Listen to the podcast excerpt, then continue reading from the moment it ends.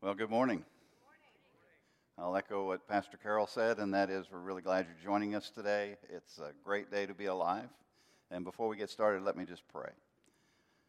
Father, in accordance with Ephesians 1, we just ask for a spirit of revelation in the knowledge of Him. Be released to everyone who's watching and for us here in this auditorium. We ask your blessings on this morning. We believe that no matter where we are or what we are doing, that you can reach us and that you have something. And so, Lord, we ask you to release that now in Jesus' name. Amen. And it's really interesting that it happened at this time, because just a few years ago we wouldn't have been able to meet like this. We would have had to not use a camera, which would have been okay with me, but I'm getting used to it. But I normally start with a little something pick-me-up, so I'm going to do it anyway. And then I've asked Alan next time if he would provide a laugh track so that it can be running afterwards. I figure we can borrow one from a game show somewhere. So I've been reading a lot of things about the virus, as you have too, and all the stuff that's happening. And one of my sons told me about a tweet, and I'm going to paraphrase it because I don't have the exact tweet, but it was humorous to me. And it said that this is for sure a conspiracy because they had to shut everything down so they could change the batteries in the pigeons, because nobody's ever really seen a baby pigeon. So there you have it. All the mystery is solved. Obviously, I'm kidding. Please don't act like that's real. Many other opinions and articles, of course, I've read as well. And everyone knows something different, and everyone has an opinion, and some are positive, some are negative, some are hopeful, some are apocalyptic. And I realized that after reading them all, that I was either happy or sad or flat. It looked like an EKG. It'd be just depending on what I read next. Of course, you don't want it to be flat too long. But I was pretty much moved. You know, it's like, yes, something positive. I'm standing on this. And then you hear something negative, and it's like, ugh, not again. So, but this is a time for encouragement, actually. And it's a time to really sort out who you are, what you believe, and your walk with God in it, with no fear, dread, or condemnation, just a self-evaluation time, really of personally, where are you with God? I mean, this is the best time to do it personally, because you can't be around anybody anyway. And I don't think this is the end, personally. I don't know if it's, it depends on who you talk to. It could be the end of the beginning of the end, or the end of the middle of the end, or the beginning of the end of the end. I don't think it's any of those, because that's too confusing. But I think it is a good dry run. And I know that myself and others, at times I've said, I just don't have time. And I was praying yesterday, and I felt like the Lord said, I think you do now. And I think we all do. We have time. We can't use that excuse anymore. And God is after some things, like actually believing what Jesus has said. And I found this slide, which will come up here. Jesus, do not worry about anything. Me, should I worry about the coronavirus? Jesus, I'll talk slower. Because we hear him, we ignore him, and then we ask him again. And so I got tickled at that. And that's how often I read Scripture. And actually, if you hear people that are promoting and declaring promises, they're usually partial. They're not the whole thing. They didn't really read the whole thing, or they didn't listen to the whole thing. And to actually believe what he says, you have to know exactly what he said, not just the part you want to believe, which is really convenient, or adjusting it to my own ideas. I make God in my own image if I'm not careful. I carry him around and adjust him. And it reminded me of a passage in 1 Corinthians 10, verses 1 through 5.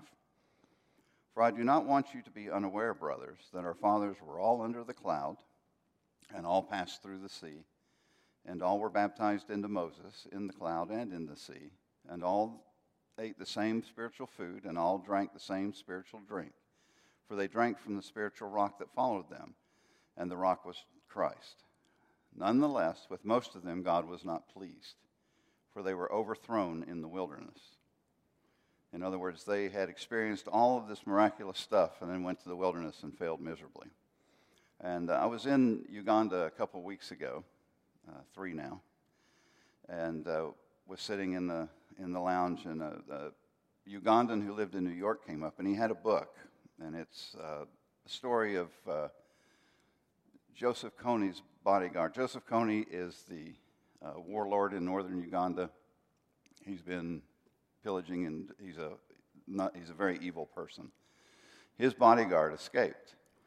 And so when I read the title, which I don't think, When the Walking Defeats You, and it reminded me of this passage in Corinthians, because when the guy's name is George in the book, because they're trying to make sure he doesn't get, Kony's still around and doing stuff. So anyway, he escaped, and he said that we never stopped walking. It was constant, and they were more afraid of stopping walking than they were of bullets. He said, walking will defeat you quicker than bullets will. And then the author is from Albania, who actually walked from Albania to Greece when he was 16 to escape communism and all these other things. And so they made an instant connection and began to talk about this book, which I think he interviewed him for 9 years, wrote the book, and the title came from their initial conversation about walking. In 1 Corinthians 10, verse 5, they failed when they were walking. They didn't make it in the walk. They'd already, they'd seen everything God had done, and yet when they started walking in the wilderness, they couldn't make it. And you know what? The wilderness defeated them, and sometimes it defeats us. Because we've experienced supernatural power and provision. If you're born again, you have already been renewed and completely remade. There is nothing greater in the universe than that. And yet, we still struggle with our walk. And it's a bit of a troubling pattern, at least in my life, and I'm sure in yours at times. And this time is definitely a wilderness time for us. It's not something that's fun. It's not something anybody in my lifetime has ever experienced on a global scale. And God is going after stuff in us. He's trying to fix us because he wants to do some amazing things in the world. And until we deal with our stuff, he will not release himself. He will not release his power. And even now, I mean, honestly, most of us are not suffering. We're bored. Unless you forgot to buy toilet paper. Then you have to wait for the leaves to come out. But we all have stuff. There are things we carry that we're not supposed to be carrying. There are things that have attached themselves to us over the years that we have allowed to stay there. And they're a lot like a barnacle on a ship. Have you ever seen you can't see them. They're just under the water. And whenever they raise them to clean them, there's all these things attached to the ship. And that's the picture I have of what's going on in my life as God's really probing deeply into things I thought I had dealt with. And he's saying, no, there's more. There's another level. There's a deeper digging and a deeper commitment that I want to get to so that I can release what it is I want to do. And he's in there cleaning things up. And it's not just deeper in me or deeper in the church. You'll hear a lot of people talking about the church needs to be cleansed, and yes, it does, because he's coming back for a spotless bride. But it's not just that. It's also a deeper knowledge in the understanding of his love and how much he loves you. So he's he never takes something out without putting something better in. So there is more. Whatever he's after in you, there's more that he wants to put in you to replace it. And he's pulling everything together and making me look at it honestly. He's handing me a plate and saying, what do you want to do with this? And I have all the Christian language. I know how to say the right thing and do the right thing. But I notice that a lot of my language sometimes contradicts. It sounds good in the moment, but it doesn't fit with the whole narrative. It's not consistent. And I can't say that I trust God if I question everything he's doing around me. And I do. We all do. If you read all the blogs, all the articles, they're all questioning what's happening. And this is a trial run. And as he deals with it, we have to make the declaration that we will not go back. We can't go back again. Because if you go back now, you will not only dull your senses, you will miss what he's doing. And you won't be able to catch up because he's not going to stop. It's, I think Carol calls it this, a quality decision, not just an off-the-cuff decision. Romans 8:28, we're all familiar with it, says, "And we know that those who love God, all things work together for good for those who are called according to his purposes." It doesn't mean that all things are good. It just means that all things will work together for good. So where is the issue? Why is it that when we start walking, we fail? When we're in a crisis, we do fine. We pull together, you remember 9/11, every church was full, and it was going to be full, and I wonder how many people said, "God, if you save me from this, I'll never walk back again," and we haven't seen them since 9/17 or 18, somewhere in there, as soon as the airports open back up. So where's the problem with walking? Why is it when we're walking that we tend to trip? And I believe it's in our mind and in our soul. And Watchman Nee wrote a little book called The Latent Power of the Soul. And he says, "The spirit is that which makes us conscious of God and relates us to God. The soul is that which relates to ourselves and gives us self-consciousness. The body, it causes us to relate to the world." And C.I. Schofield, in his reference Bible, which I'm sure many of you have had or seen, he explains that the spirit gives God consciousness, the soul self-consciousness, and the body world consciousness. If your spirit, for the believer, is God conscious, its first inkling is to do what God wants. Its first thing is to think, okay, this is the Father, what does he want for me? And your flesh is world conscious, so its first thought is, how do I gratify the flesh? And we've heard this teaching. You've had it since you were a kid. This is where we have our fight. And so when I say the soul, I'm talking about the mind, the will, and the emotions. And they're interchangeable because all think and all act. But if you're God conscious on one side and world conscious on the other, then the real issue has to be the soul and your mind. And I want to suggest that most of us have a very passive mind and a very passive soul. And God doesn't try to redeem your flesh. He tells you to crucify it. And his was crucified, and ours will be too at some point. So using the above-mentioned delineations, it's in any area of my life where the warfare is happening, where the decision is made is my soul. It's in my mind, in my emotions. Fear is an emotion.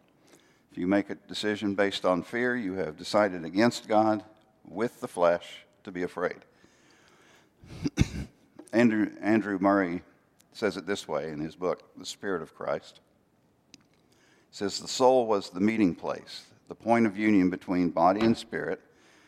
Through the body, man, the living soul, stood related to the external world of sense, could influence it or be influenced by it.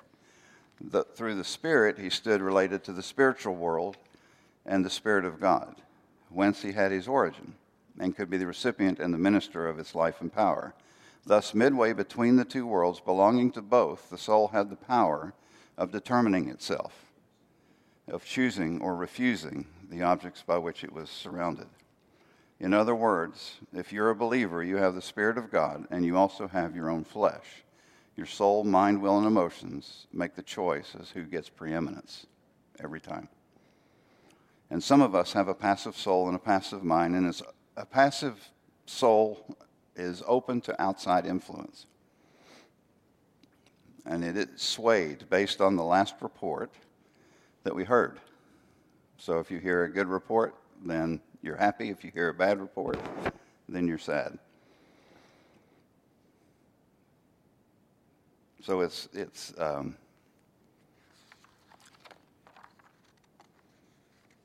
and I see it in me, and I see it in some of you, and it's a lack of discipline, and a lack of direction. And it comes because you've pulled yourself onto the throne. Ephesians 4:14, so that we may no longer be children tossed to and fro by the waves and carried about by every wind of doctrine, by human cunning, by craftiness in deceitful schemes. I put my pages out of order. Hang on.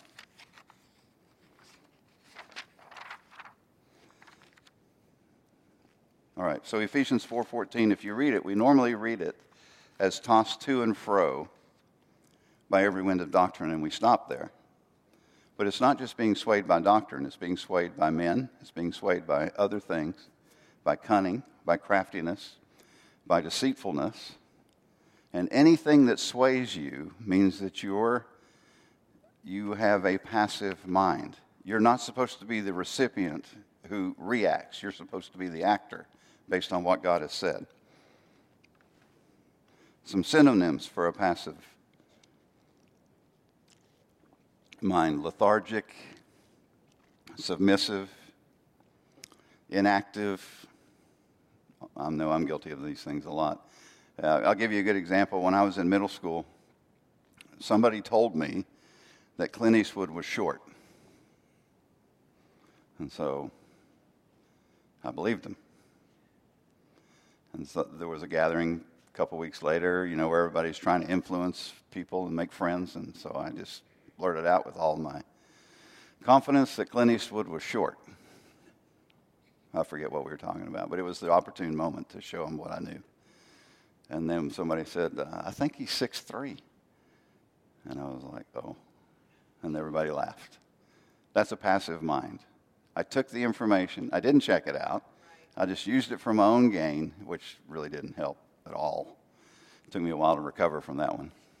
But a passive mind receives things from the world that aren't true, or receives things from circumstances that aren't true, and it twists the way that you view the Word of God and what He's saying.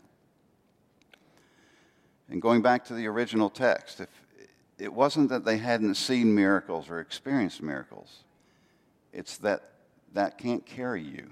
The corporate anointing is awesome, but it will not carry you outside the corporate gathering, which is 99% of the time that you're alive. The corporate gathering is just the once a week or once every 2 weeks that you go to church and be with the group or to a special meeting. The rest of the time, you've got to be able to stand alone.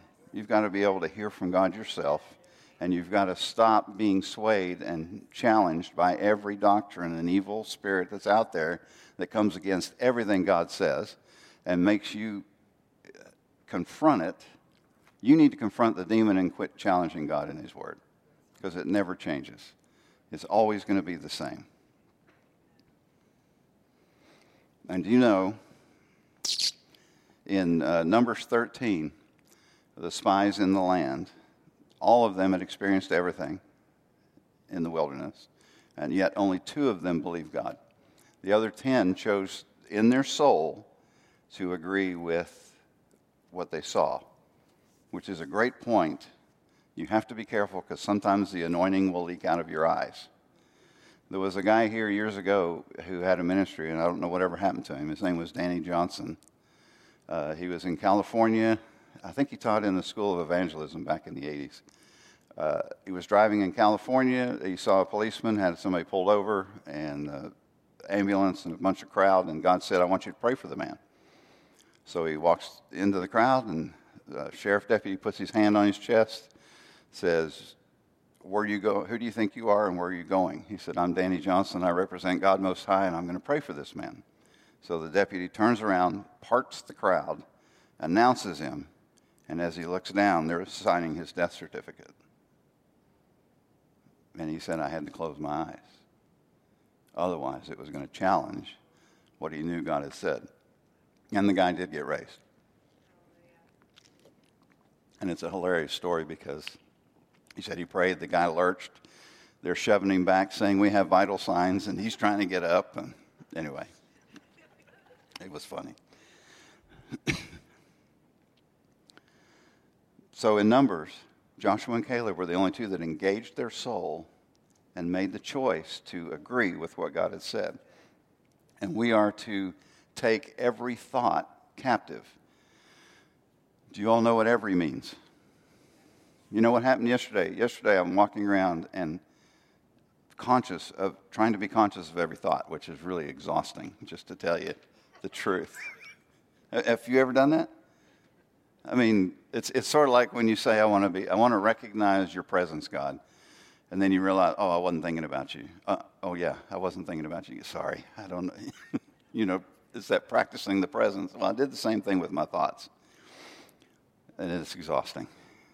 And it takes practice.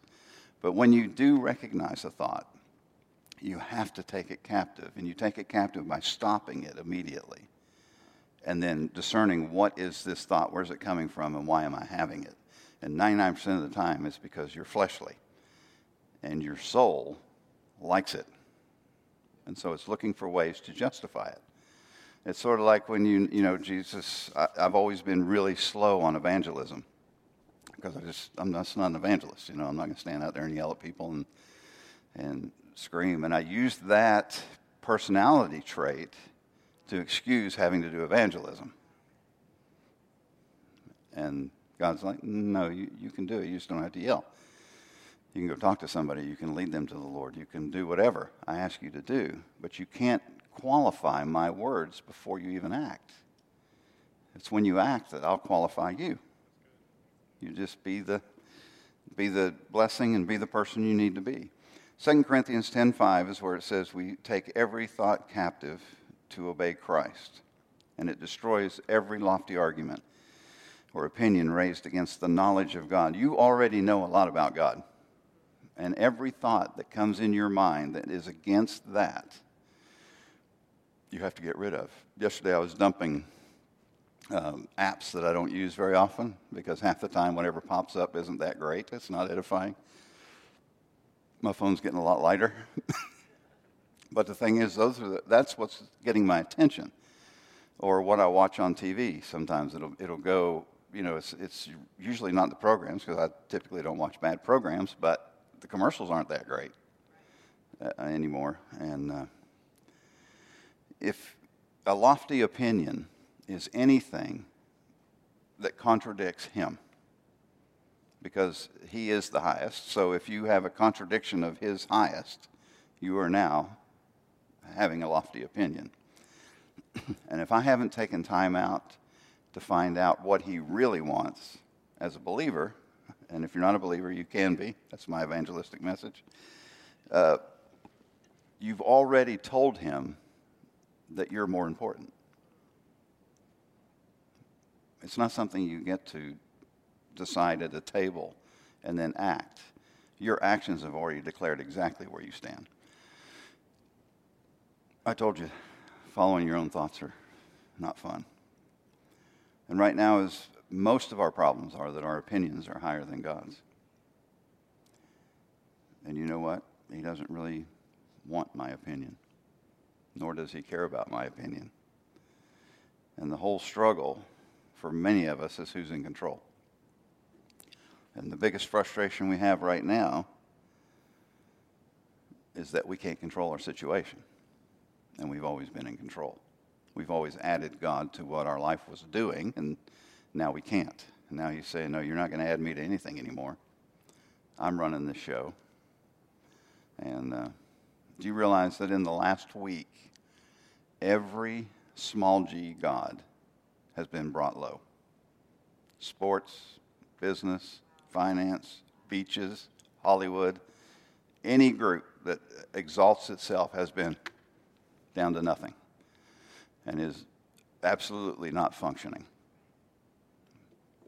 And we still fight against the King of the universe, who's saying, guys, sometimes I think that Jesus just looks at us or looks at me and just shakes his head like, how did you get through? Most of us are more concerned right now with when things are going to get back to normal. They can never get back to normal for us. This is what God is using to purify us, if we respond correctly, to get us ready, because one day he is coming back, and it will be for a spotless bride. And so in his mercy, he puts his finger on the parts of our soul that don't conform completely to His Word, and then He searches and looks and begins to probe and dig and pull it out for your own good. And it hurts. Yeah, it does. But pain at least lets you know you're still alive. You will have opportunity to get back to normal, back to a routine, but you can't. Because routines make you soft, and they make you dull. And I know that for me, routine can be deadly. I can get into a routine and function on my own for a long time. There's a movie out that's called A Hidden Life. I don't know if any of you have seen it. I don't know how long it's been out. Somebody had recommended it, and I haven't seen it yet. But it's about an Austrian who refused to sign and fight with Hitler, and the things that he suffered. His name is Franz Jagerstatter, with dots over some of the vowels, so I don't know exactly how that's said. And he was faced with execution, and what sustains him is his faith and his love for his wife and daughter. And there's a line in the movie where it said, "Are you a distant admirer of God or an intimate follower?" And distant admirers watch from a distance.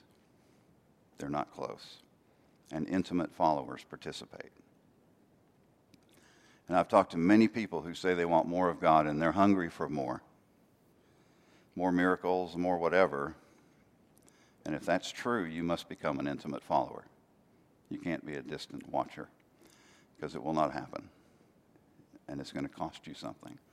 And you really can't get that kind of intimacy from a group.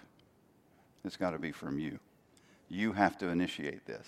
You have to have that special place with God where you meet Him face to face, where there's no barriers, where there's no hidden things, where you're completely transparent and open before Him.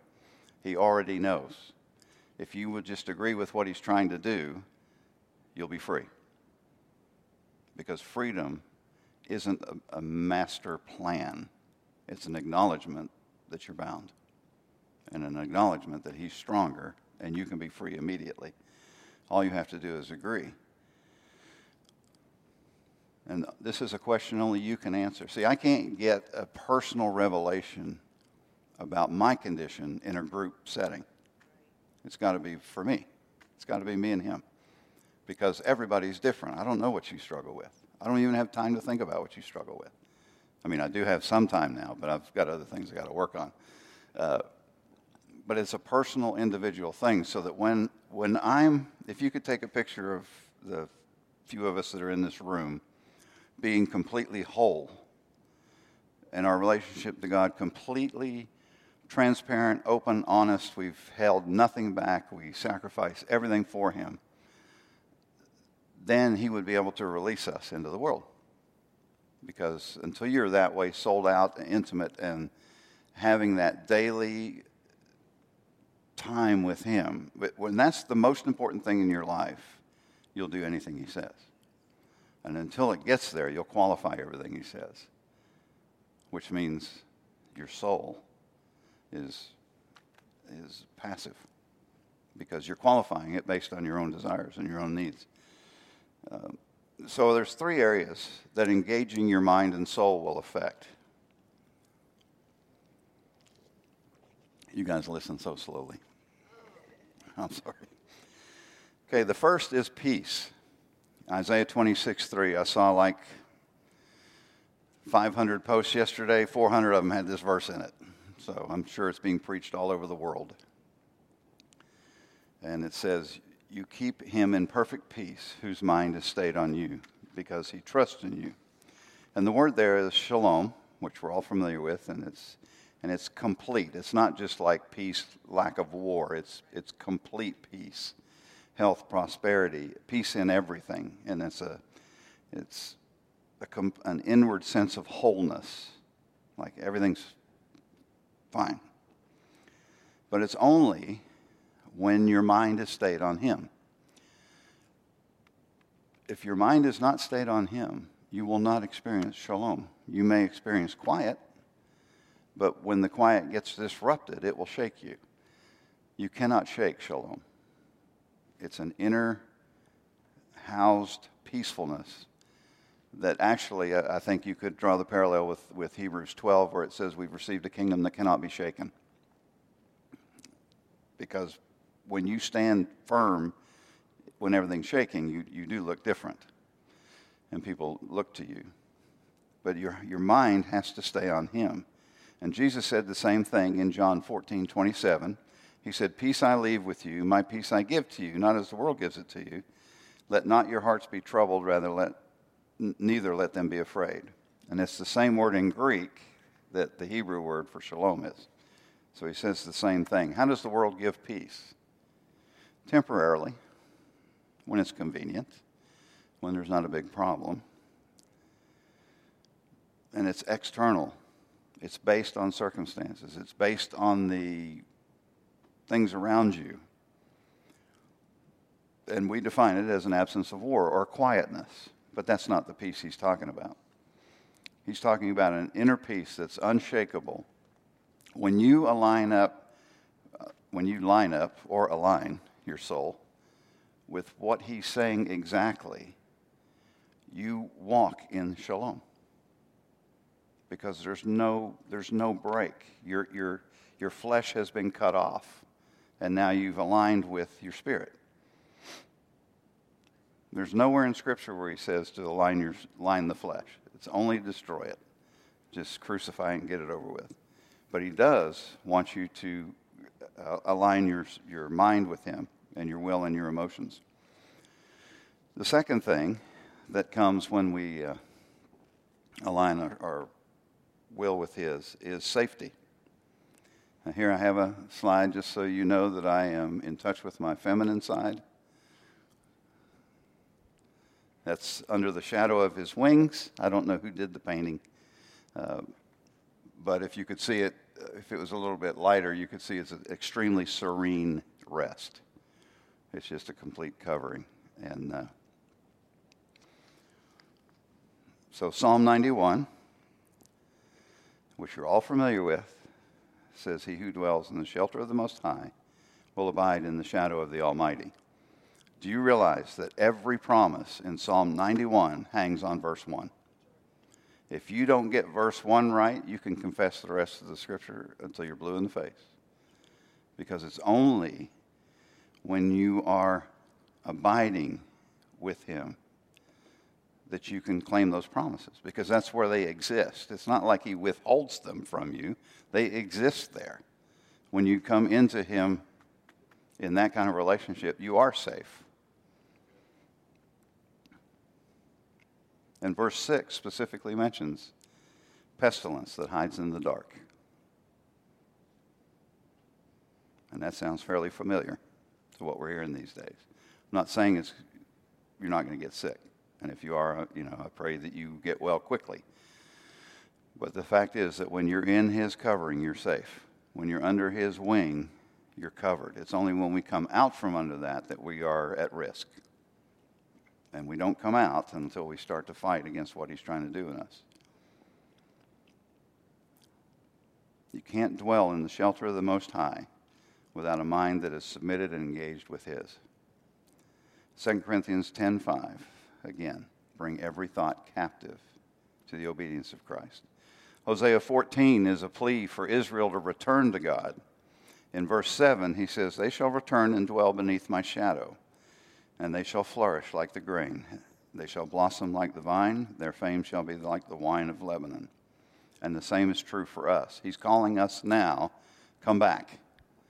Come back underneath, and you will flourish, and you'll be under my covering, and you'll be under my wing, and you'll be fine.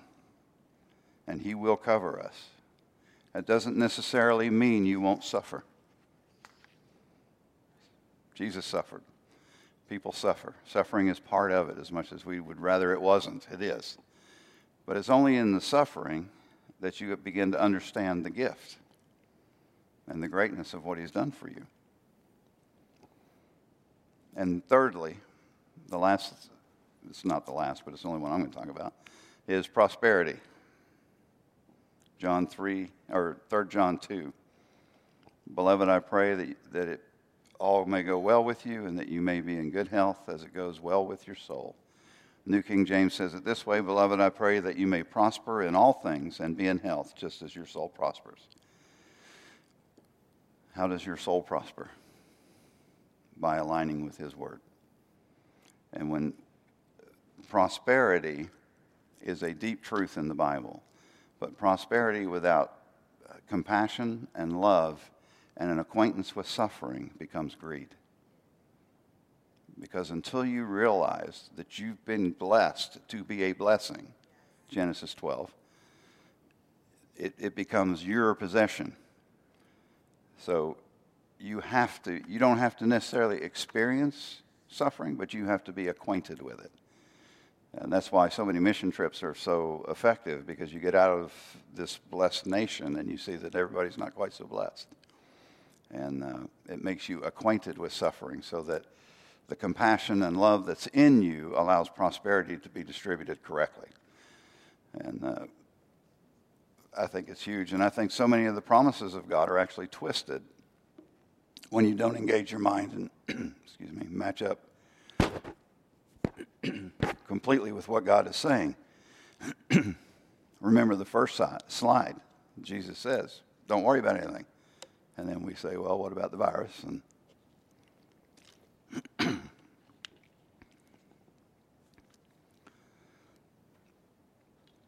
Psalm 23:5, you prepare a table before me in the presence of my enemies. You anoint my head with oil, my cup overflows. Overflowing cup is excess. That's prosperity. And that's for you to be able to give to others. And without love and compassion, you'll hoard. Jesus in Matthew 6:31 and 33, therefore do not be anxious, saying, what shall we eat, what shall we drink, and what shall we wear? And 33, seek first the kingdom of God and His righteousness, and all these things will be added to you. You can't do that without actually engaging with Him. So I'll finish up with this. Engage your mind and your soul. Intentionally line up with what God says, and you won't be swayed. But you have to be intentional. Philippians 4:6-8. Be anxious for nothing, but in everything by prayer and supplication, with thanksgiving, let your requests be made known to God, and the peace of God, which surpasses all understanding, will guard your heart and your mind through Christ Jesus. And I heard a story of Corrie Ten Boom, which I'm sure most of you are familiar with, and her sister were arrested, taken to a prison camp, one of the worst ones in Nazi Germany. And Betsy, the sister, told Corrie, we need to give thanks for everything here. And it was very infested with fleas. And so Corrie agreed, and they gave thanks every morning, but she couldn't do the fleas. And Betsy insisted. And then one day Corrie said, okay, well, I'll thank God for the fleas. So she thanked Him. They thanked Him for the fleas. And later on, they started Bible studies and realized that the guards weren't bothering them at all. They didn't even come in while they were having their Bible studies. And they found out later that one of the other people said, yeah, they don't come in this room because of the fleas. And so they were able to have their Bible study. I'm sure it wasn't pleasant, but they were able to do it. So in everything, give thanks. And that will guard your mind, your will, and your emotions in Christ Jesus. Doesn't mean everything is good. It just means that in it, if you can remain thankful, then you can accomplish everything He needs you to accomplish. And the peace of God will guard your heart and your mind. And the last verse. Finally, brothers, whatever is true, whatever is honorable, whatever is just, whatever is pure, whatever is lovely, whatever is commendable, if there are any excellence, if there is anything worthy of praise, think about these things. And apply that to all your thoughts, to your political thoughts, to your coronavirus thoughts, to your work thoughts, your personal thoughts, your organizational thoughts, to all your thoughts. If you apply that to all your thoughts, you'll be safe. You'll be able to walk in complete harmony and tandem with the Lord. And you will dwell under the shadow of the Almighty. And then if it gets rough, close your eyes, because you're safe. And it's in your presence of your enemies that God prepares the table. And he will always be there if you're with him. But he won't always be there if you're walking away. He'll wait. And that's, unfortunately, a dangerous place.